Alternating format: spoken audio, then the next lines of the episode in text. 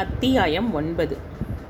நிரஞ்சனின் வீட்டு வராண்டாவில் கால் வைக்கும் போதே சொன்னா கேளு சாந்த் என்றவனின் குரலில் எரிச்சல் சலிப்பு இழுத்து பிடித்த பொறுமை என கலவையாக ஒலித்தது.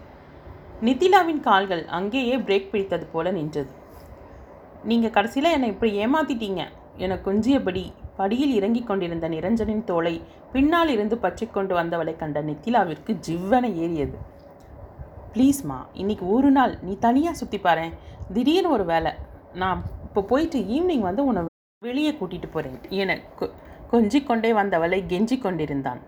அங்கு நடக்கும் நாடகத்தை எல்லாம் காண சகிக்காமல் அவர்கள் இருவரும் இருப்பதை காணாதவள் போல அவர்களை தாண்டி சென்றவளை நிதிலா என அழைத்தான்.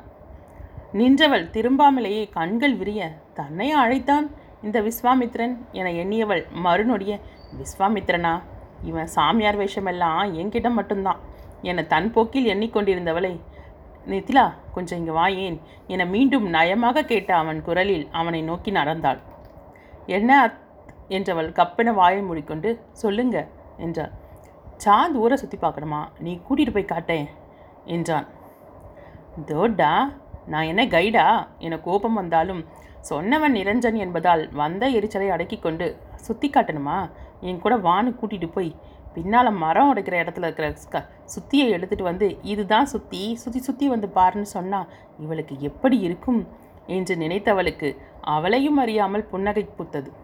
குறும்புத்தனமான அவளது புன்னகையை கண்டதும் இவள் என்ன நினைத்திருப்பாள் என அவனும் யூகிக்க லேசாக புன்னகைத்தான். இங்கே பாரு நித்திலா உன் வாலாட்டத்தெல்லாம் அவகிட்ட காட்டாத அவள் ரொம்ப அப்பாவி பொண்ணு என்று அவளிடம் எச்சரிப்பதைப் போல சொல்லிவிட்டு வரேன் சாந்த் நாளைக்கு குற்றாலம் போகலாம் என சொல்லிவிட்டு கிளம்பி செல்ல நித்திலாவிற்கு சுர்ரென ஏறிவிட்டது. இவ அப்பாவி பொண்ணா? நான் என்ன அனுமானா? அவகிட்ட வாலாட்ட என நினைத்து கொண்டே பார்க்க நிரஞ்சனின் பின்னாலேயே சென்றவளை பொம்பளை பிள்ளையா கொஞ்சம் அடக்க ஒடுக்கமா நிற்கிறாளா பாரு. எப்போ பாரு அவன் கழுத்தை கட்டிட்டு தொங்குறான் இவனுக்கும் என்ன கண்டாதான் பிடிக்கிறது இல்லை நல்ல வேலை அத்தை இந்த கூத்தையெல்லாம் பார்க்கல. என புலம்பிக் கொண்டே அவள் பின்னால் ஓடாத குறையாக ஓடினாள் நித்திலா. தோப்பு வயல்வெளி ஆற்றங்கரை என ஊரெல்லாம் சுற்றினார்கள். நகரத்திலேயே பிறந்து வளர்ந்தவளுக்கு இந்த கிராமத்துச் சூழல் தனி இன்பத்தை கொடுத்தது. மாந்தோப்பிலிருந்து மாங்காய்களை பறித்து உன்றாள் வயல்வெளிகளில் செருப்பு போட்டு நடக்கக்கூடாது என்று நித்திலா சொன்னதற்கு விளக்கம் கேட்டு விளக்கம் சொன்னவளை மேலும் கேள்வி கேட்டு அவளுக்கு போதும் போதும் என்று ஆகிவிட்டது. வாய்க்கால்களில் மாடுகளை கழுவிக்கொண்டிருக்க செய்கிறேன் என்று மாட்டை நோக்கி ஓடியவளை ஏய் ஏய் அதெல்லாம் பண்ணாத. மாடு புது ஆளுன்னு நினச்சி உதைக்க போகுது என்று அவளை பிடித்து தர தரவென இழுத்து கொண்டு வந்தாள் நித்திலா. சற்று தூரம் வருவதற்குள் துணி துவைத்து கொண்டிருந்தவர்கள் எதிரில் ஓடிச் சென்று அவர்கள் அடித்து துவைப்பதை வேடிக்கை பார்த்து கொண்டிருந்தாள். நிதி எவ்வளோ அழகா ரித்தமிக்கா இருக்குல்ல? என்று புன்னகையுடன் அவர்கள் துவைப்பதை வேடிக்கை பார்த்து கொண்டிருந்தாள். நித்திலாவிற்கு இவள் உண்மையிலேயே வெகுளியோ என்று நினைத்து தனக்குள் சிரித்து கொண்டாள். என்ன நித்திலா சிரிக்கிறீங்க? நான் நடந்துக்கிறத பார்த்தா நான் பட்டணத்திலேயே வளர்ந்ததால் இந்த சந்தோஷத்தை எல்லாம் அனுபவிச்சதே இல்லை. எனக்கு அம்மா கிடையாது. அம்மா ஜெய்ப்பூரி அப்பா தமிழ். அப்பா எதுக்கும் பிரயோஜனம் இல்லை. ஒரே ஒரு அண்ணன். அண்ணனும் எல்லாக்கிட்டேயுமே ஒதுக்கமாக தான் இருப்பான். வேலைக்கு போக ஆரம்பித்ததும் அண்ணனுக்கு நிரஞ்சனோட ஃப்ரெண்ட்ஷிப் கிடச்சிது. என் வாழ்க்கையில் கொஞ்சம் சந்தோஷமாக மலர ஆரம்பிச்சதுன்னு சொல்லலாம். எதுலேயுமே பற்று இல்லாமல் இருந்த அண்ணனும் கொஞ்சம் கொஞ்சமாக சகஜமாக ஆரம்பித்தான் அடிக்கடி நிரஞ்சன் வீட்டுக்கு வருவார். என் பேர் இந்துமதி. அவங்க ஆஃபீஸில் இதே பேரில் ஒருத்தவங்க இருக்காங்களாம்.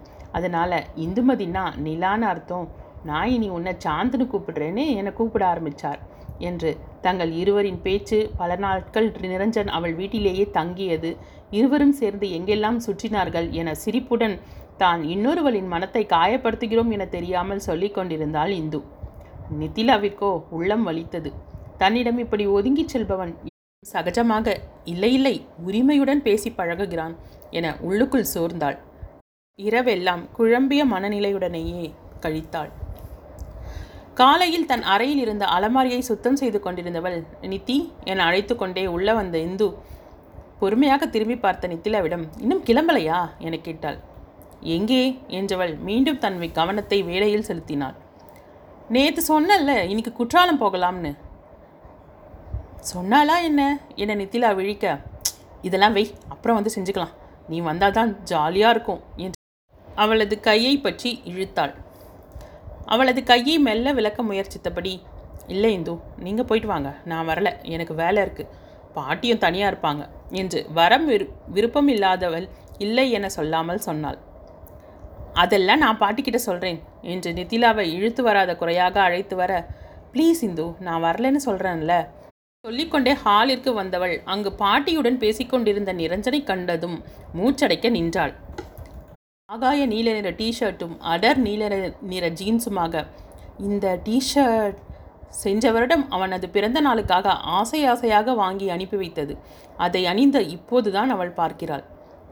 அப்போது சரியாக இருந்திருக்கும். இப்போது உடலுடன் ஒட்டினார் போல. ஆனால் அதுவும் அவனுக்கு அழகாக பொருந்தியிருந்தது. தான் வாங்கி கொடுத்த டிஷர்ட்டை அணிந்திருப்பதை பார்த்ததும் அவளையும் அறியாமல் புன்னகையில் இதழ்கள் மலர்ந்து விரிந்தன. நிமிர்ந்து பார்த்த நிரஞ்சன் என்ன? என்பதைப் போல புருவத்தை உயர்த்தி மென்மையாக புன்னகைத்தான். அவனது சைகையில் சிலிர்த்து சிவந்து இதயம் படபடக்க நின்றாள். நித்தி வீட்டுக்கு வந்தவங்கள வாங்கன்னு கூப்பிடுறது இல்லையா என்றார் பாட்டி பாட்டி நான் என்ன அந்நியனா? வாங்கன்னு கூப்பிட. என்ன நித்திலா? என்றான். ஆ என்று திணற திணறியவளை பார்த்து நமட்டு சிரிப்பு சிரித்தான். என்ன இன்னைக்கு? இத்தனை நாளாக நேரடியாக இப்படி பேசி சிரிக்காதவனுக்கு இன்று என்ன ஆயிற்று? என வியந்து நின்றாள். சாந்த் கிளம்பலாமா? நேரமாகுது என்றான் அவன். கிளம்பலாம் ஆனால் நித்திலா வரலன்னு சொல்கிறாங்க நீங்கள் சொல்லுங்க பாட்டி என இந்து பாட்டியிடம் முறையிட நிரஞ்சன் நித்திலாவின் முகத்தையே பார்த்து கொண்டிருந்தான். போயிட்டு வாமா இந்த ஆசையாக கூப்பிடுறாளே என்றார் பாட்டி. இல்லை பாட்டி நீங்கள் தனியாக இருப்பீங்க. எனக்கும் கொஞ்சம் வேலை இருக்குது என நிரஞ்சனின் புறம் செல்ல முயன்ற பார்வையை அடக்கி பாட்டியை பார்த்தே சொல்லி முடித்தாள். ஏண்டி நான் என்ன சின்ன குழந்தையா? சரசு எனக்கு பேச்சு துணைக்கு இருக்கா ஏதாவது வேணும்னா நான் வேலை மாவை கேட்டுக்கிறேன். நீ கிளம்பி போயிட்டு வா என்றார். தவிப்புடன் நின்றவளை பார்த்து கொண்டே கவலைப்படாமல் வர சொல்லுங்க பாட்டி. உங்கள் பேத்தியோட வாழ்த்தனத்தை எல்லாம் பார்த்து நாங்கள் பயப்பட மாட்டோம் என சிரித்தவனை விழிமலர்ந்து பார்த்தாள். அவனது இயல்பான பேச்சும் தான் அன்பளிப்பாக கொடுத்த டீஷர்ட்டை அணிந்திருந்தது. தன்னை பார்த்து குறும்பாக சிரிப்பது என வித்தியாசமான நிரஞ்சனை கண்டு பிரமித்து நின்றாள். ஒரு வழியாக அவளை கிளப்பிக் கொண்டு காருக்கு வந்த இந்து முன்னால் சென்று டிரைவர் சீட்டின் அருகில் அமர்ந்து கொண்டாள். சாந்த் நீ நிதிலாவோட பின்னால் உட்காந்துக்கோ என்றான் நிரஞ்சன். நான் முன்னால் உட்காந்தா வேடிக்கை பார்க்க வசதியாக இருக்கும் ப்ளீஸ் என்றாள். அவன் வேறு வழியின்றி நிதிலாவின் அருகில் அமர்ந்தான். மிதிலாவிற்கு உடலில் ஒரு சிலிர்ப்பு ஓடியது. முகத்தில் தெரிந்த சந்தோஷம் உதட்டில் புன்னகையாக மலர்ந்தது. நிரஞ்சனின் நிதானம் அன்பான சுபாவம் மென்மையான குணம் பொறுமை என ஒவ்வொரு குணமும் அவளது மனத்தில் அவன் மீதான நேசத்தை மேலும் அதிகமாக்கிக் கொண்டிருந்தது. மொட்டுவிட்டு மலர துடித்துக் கொண்டிருந்த காதல் இன்று அவனது அருகாமை தந்த இதம் ஒரு இனிமையான தருணத்தை அவளுக்கு உணர்த்தியது. அவனது உள்ளத்தில் இருப்பதை அறிந்து கொள்ள இதுவரை அவன் இடம் கொடுக்கவில்லை. இருந்தபோதும் தன் காதலை அவன் உணர்ந்திருப்பான் என்று நம்பினாள். அதன் எதிரொலியாக இப்போது நடந்து கொள்வதாக நினைத்து புன்னகையுடன் வெளியே வேடிக்கை பார்த்தாள். அப்படியே திரும்பி நிரஞ்சனை பார்த்திருந்தால் அவனது கண்கள் சொன்ன காதலை உணர்ந்திருப்பாள். சொல்லாமலேயே அவனது மனத்தையும் புரிந்து கொண்டிருப்பாள்.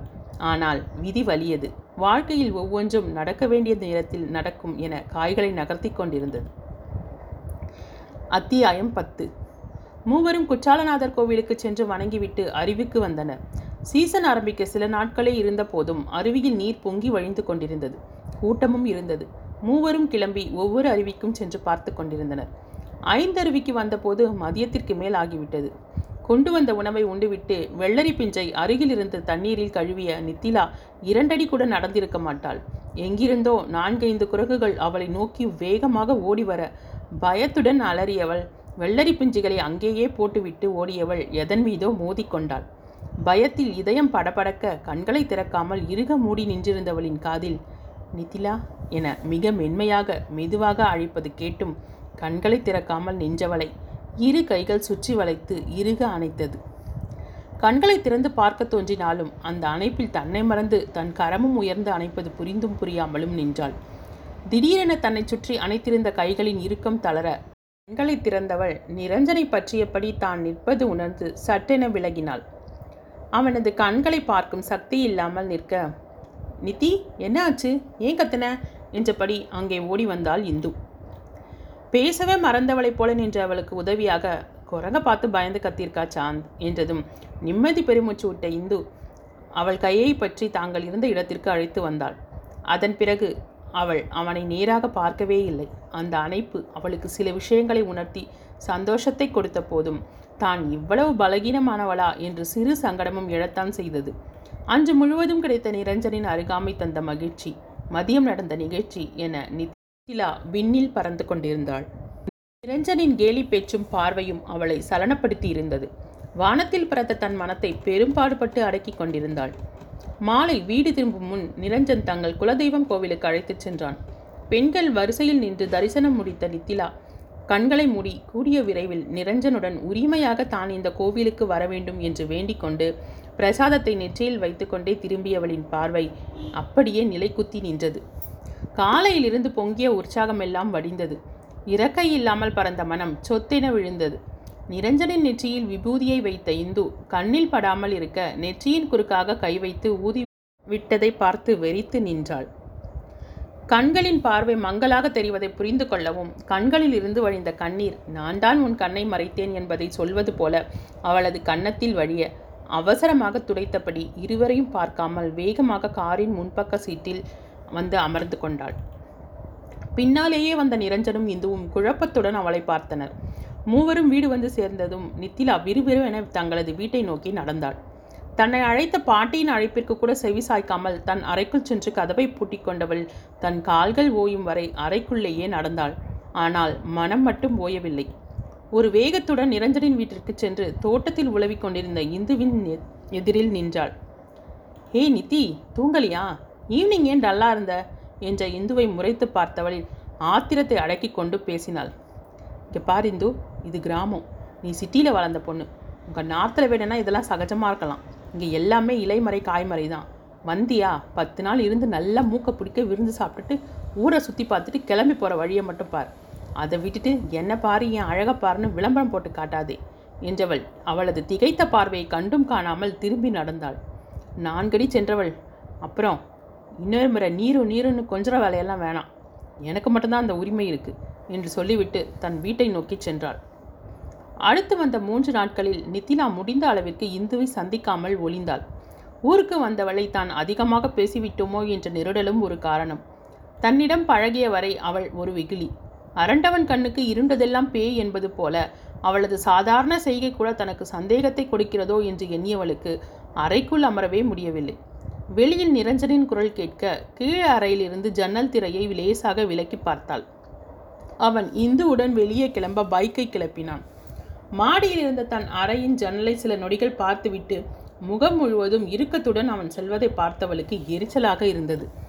தான் இந்துவை சந்தித்து பேசியதை கேள்விப்பட்டுத்தான் அவன் முகம் இறுக்கத்திற்கு காரணம் என உள்ளுக்குள் வெதும்பினாள்.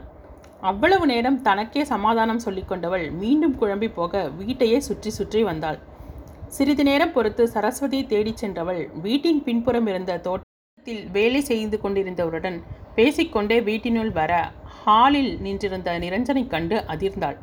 அவனது முகம் கோபத்தில் சிவக்க இறுகிய தாடை. அவன் தனது கோபத்தை கட்டுப்படுத்துகிறான் என்பதை அவளுக்கு உணர்த்தியது. முன்னால் நின்றிருந்த சரஸ்வதியின் புடவையை பற்றியபடியே அவர் பின்னால் முகம் மறைய நின்றாள். என்னப்பா ஏதாவது மறந்து விட்டுட்டு போயிட்டியா? இந்து எங்கே? என்று கேட்டார் சரஸ்வதி. தன் பார்வையை அவளிடமிருந்து விலக்கியவன் வெப்கேம் வச்சுட்டு வந்துட்டாலாம் அதை எடுக்க வந்தோம் என்று சொல்லி முடிக்க இந்து வெப் கேமராவுடன் வந்து சேர்ந்தாள். மீண்டும் நித்திலாவை பார்த்தவன் இந்துவின் மணிக்கட்டை பற்றி வேகமாக திரும்பி நடந்தான். அவளுக்கு மூக்கு விடைக்க கோபம் கொப்பளித்தது. ஓடி வந்து வாசலில் நிற்கவும் நிரஞ்சன் கிளச்சை விடுவிக்க தெருவில் புழுதி பறக்க பைக் பறந்தது. இந்து திரும்பி தன்னை பார்ப்பது புரிய அவள் செய்வதறியாமல் நின்றாள். நீயும் அவங்களோட போயிருக்கலாமே நித்திமா? ரஞ்சன் கிட்ட நீ வரலன்னு சொல்லிட்டியாமே என்று சொன்னது வேறு. அவளுக்கு அடிவயிற்றில் கலக்கத்தை ஏற்படுத்தியது. அது வந்து அத்தை இன்னும் ரெண்டு நாளில் ஊருக்கு கிளம்பணும். அதனால் எங்கேயும் போக வேணான்னு போகலை என்றவள் ஆற்றங்கரை பிள்ளையார் கோவிலுக்கு சென்று அமர்ந்தாள். ஆள் வளர்ந்திருக்காளே தவிர கொஞ்சம் கூட பொறுப்பே இல்லை. மணி நாளாக போகுது இன்னும் வர என்ற கமலம் பாட்டியின் குரலை கேட்டபடி உள்ளே வந்த சரஸ்வதி என்னம்மா யாரை பேசிகிட்ருக்கீங்க என்றபடி கமலம் பாட்டியின் அருகில் வந்து அமர்ந்தார். வாசரசு வேற யாரை திட்ட போகிறேன் இந்த நித்திலா காலையில் உன் வீட்டுக்கு வந்தவ இன்னும் வரலன்னு பேசிகிட்டு இருக்கேன் என்றார். அப்போவே உடனே கிளம்பிட்டாளே. இன்னுமா வரல? ஆத்தங்கர பிள்ளையார் கோயிலில் உக்காந்துருப்பா. வேற எங்கே போக போகிறா என்று நித்திலாவிற்காக பரிந்து வந்தார். இப்படி ஆளாளுக்கு செல்லம் கொடுத்து வர வர சொல்கிறத கேட்குறதே இல்லை. காலாகால ஒத்தில் ஒருத்தங்கிட்ட பிடிச்சி கொடுத்துட்டா. என் பாரமெல்லாம் தீந்து தீர்ந்து போயிடும். அவள் அம்மா இருந்தா இதெல்லாம் பார்த்துப்பா. ஹம் எதுக்கும் கொடுத்து வைக்காமல் போய் சேர்ந்துட்டா மகராசி என்று வருத்தத்துடன் சொன்னார் பாட்டி. இன்னும் என்னென்னமோ படிக்கணும்னு சொல்லிட்டு தெரியறா. கல்யாணம் பண்ணிக்கிட்டு அவள் புருஷன் சம்மதத்தோட படிக்கட்டுமேன்னு அவள் அப்பா கிட்ட சொன்னா அவளோட இஷ்டப்படி படிக்கட்டும் அத்தை நல்ல வரன் வந்தால் முடிச்சிடலான்னு சொல்கிறார் வரும் வரும்னு நம்மளா காத்துட்ருக்க முடியுமா? நாமளா பார்த்தா தானே முடியும். நான் சொன்னால் யாருக்கு புரியுது? பெத்தவரம் தான் நாசுக்கா சொல்லுவாள் என்றவர் பெருமூச்சு ஒன்றை வெளியேற்றினார். சரஸ்வதியும் பானுவின் நினைவில் நெகிழ்ந்தவராக நித்திலாவுக்கு சொந்தத்தில் ஏதோ முறை இருக்காமா? என தயக்கத்துடன் கேட்டார். ம் ஒரு பையன் இருக்கான். அவன் அம்மா மாப்பிள்ளைக்கு ஒன்று விட்ட அக்கா முறை. ஆரம்பத்தில் அவங்க கிட்ட தான் மாப்பிள்ளை வேலை செஞ்சுருக்கார். அப்புறம் அவங்களே மாப்பிள்ளை தனியாக பிஸ்னஸ் பண்ண ஹெல்ப் பண்ணாங்க. அந்த பொண்ணு நல்லா அனுசரணையாக தான் இருப்பா. ஆனால் மாப்பிள்ளை அவங்க பெரிய இடம். அதோட பழைய முதலாளியை தான் நினைக்கிறார். அவங்க வீட்டுக்கு கூட நித்திலாவை மட்டும்தான் அனுப்பி வைப்பார். இவளும் கூப்பிட்டதுக்காக ரெண்டு நாளைக்கு மட்டும் போயிட்டு வருவா என்று விளக்கமாக வைதேகியின் குடும்பத்தை பற்றி சொன்னார்.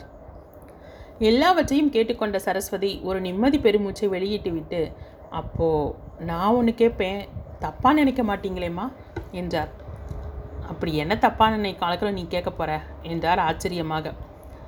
நம்ம நித்திலாவை நிரஞ்சனுக்கு பார்க்கலாமான்னு என்று முடிக்காமல் சரசு இழுக்க முகம் பிரகாசிக்க அவரை பார்த்தார் பாட்டி. எனக்கு இது தோணவே இல்லையே சரசு. நிரஞ்சனுக்கு கொடுக்க கசக்குமா என்ன? இந்த காலத்தில் இப்படி ஒரு பொறுப்பான பையனை பார்க்கறது எவ்வளோ கஷ்டம். உன்னை மாதிரி ஒரு மாமியார் நித்திலாவுக்கு கிடைக்கும்னா கண்ணை முடிக்கிட்டு சம்மதம் சொல்வேனே. இதுக்கா இவ்வளோ தயங்கி தயங்கி கேட்குற என தன் சம்மதத்தை சொல்லாமல் சொல்லிவிட சரசுவின் முகம் மலர்ந்தது. நீங்கள் சம்மதிச்சிட்டிங்கம்மா. ராமு அண்ணன் என்ன சொல்லுவாங்களோ? கண்ணுக்கு லட்சணமாக படிப்பு கை நிறைய சம்பாதனைன்னு இருக்கும். பொறுப்பான பையனுக்கு பொண்ணு கொடுக்க மாட்டேன்னு சொல்ல போகிறார் நீ நிரஞ்சன் கிட்ட முதல்ல பேசு. நான் மாப்பிள்ளை கிட்ட பேசுகிறேன் என்று சொன்னதும் பாதி கல்யாணம் முடிந்தது போல சரஸ் சந்தோஷத்தில் மூழ்கினார். வாசலில் நின்றிருந்த நித்திலாவிற்கு தன் காதுகளையே நம்ப முடியவில்லை. உள்ளே வராமலேயே மீண்டும் பிள்ளையார் கோயிலுக்கு ஓடியவள் மூச்சிறைக்க சன்னதியில் வந்து நின்றாள். தேங்க்ஸ் பிள்ளையாரப்பா. அதுக்கு முன்னால் ஒரு பெரிய சாரி மத்தியானம் நான் ரொம்ப திட்டிட்டேன்ல. சாரி சாரி என்றவள்.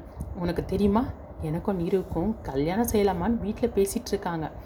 எனக்கு எப்படி தெரியும்னு கேட்குறியா நான் தான் எல்லாத்தையும் திருட்டுத்தனமாக ஒளிஞ்சு நின்று கேட்டேனே என்று பிள்ளையாருடன் ரகசியம் பேசியவள். என்ன? ஆ என தன் தலை தலைவை கொண்டு தும்பி கையால் அடிக்காத பிள்ளையாரப்பா.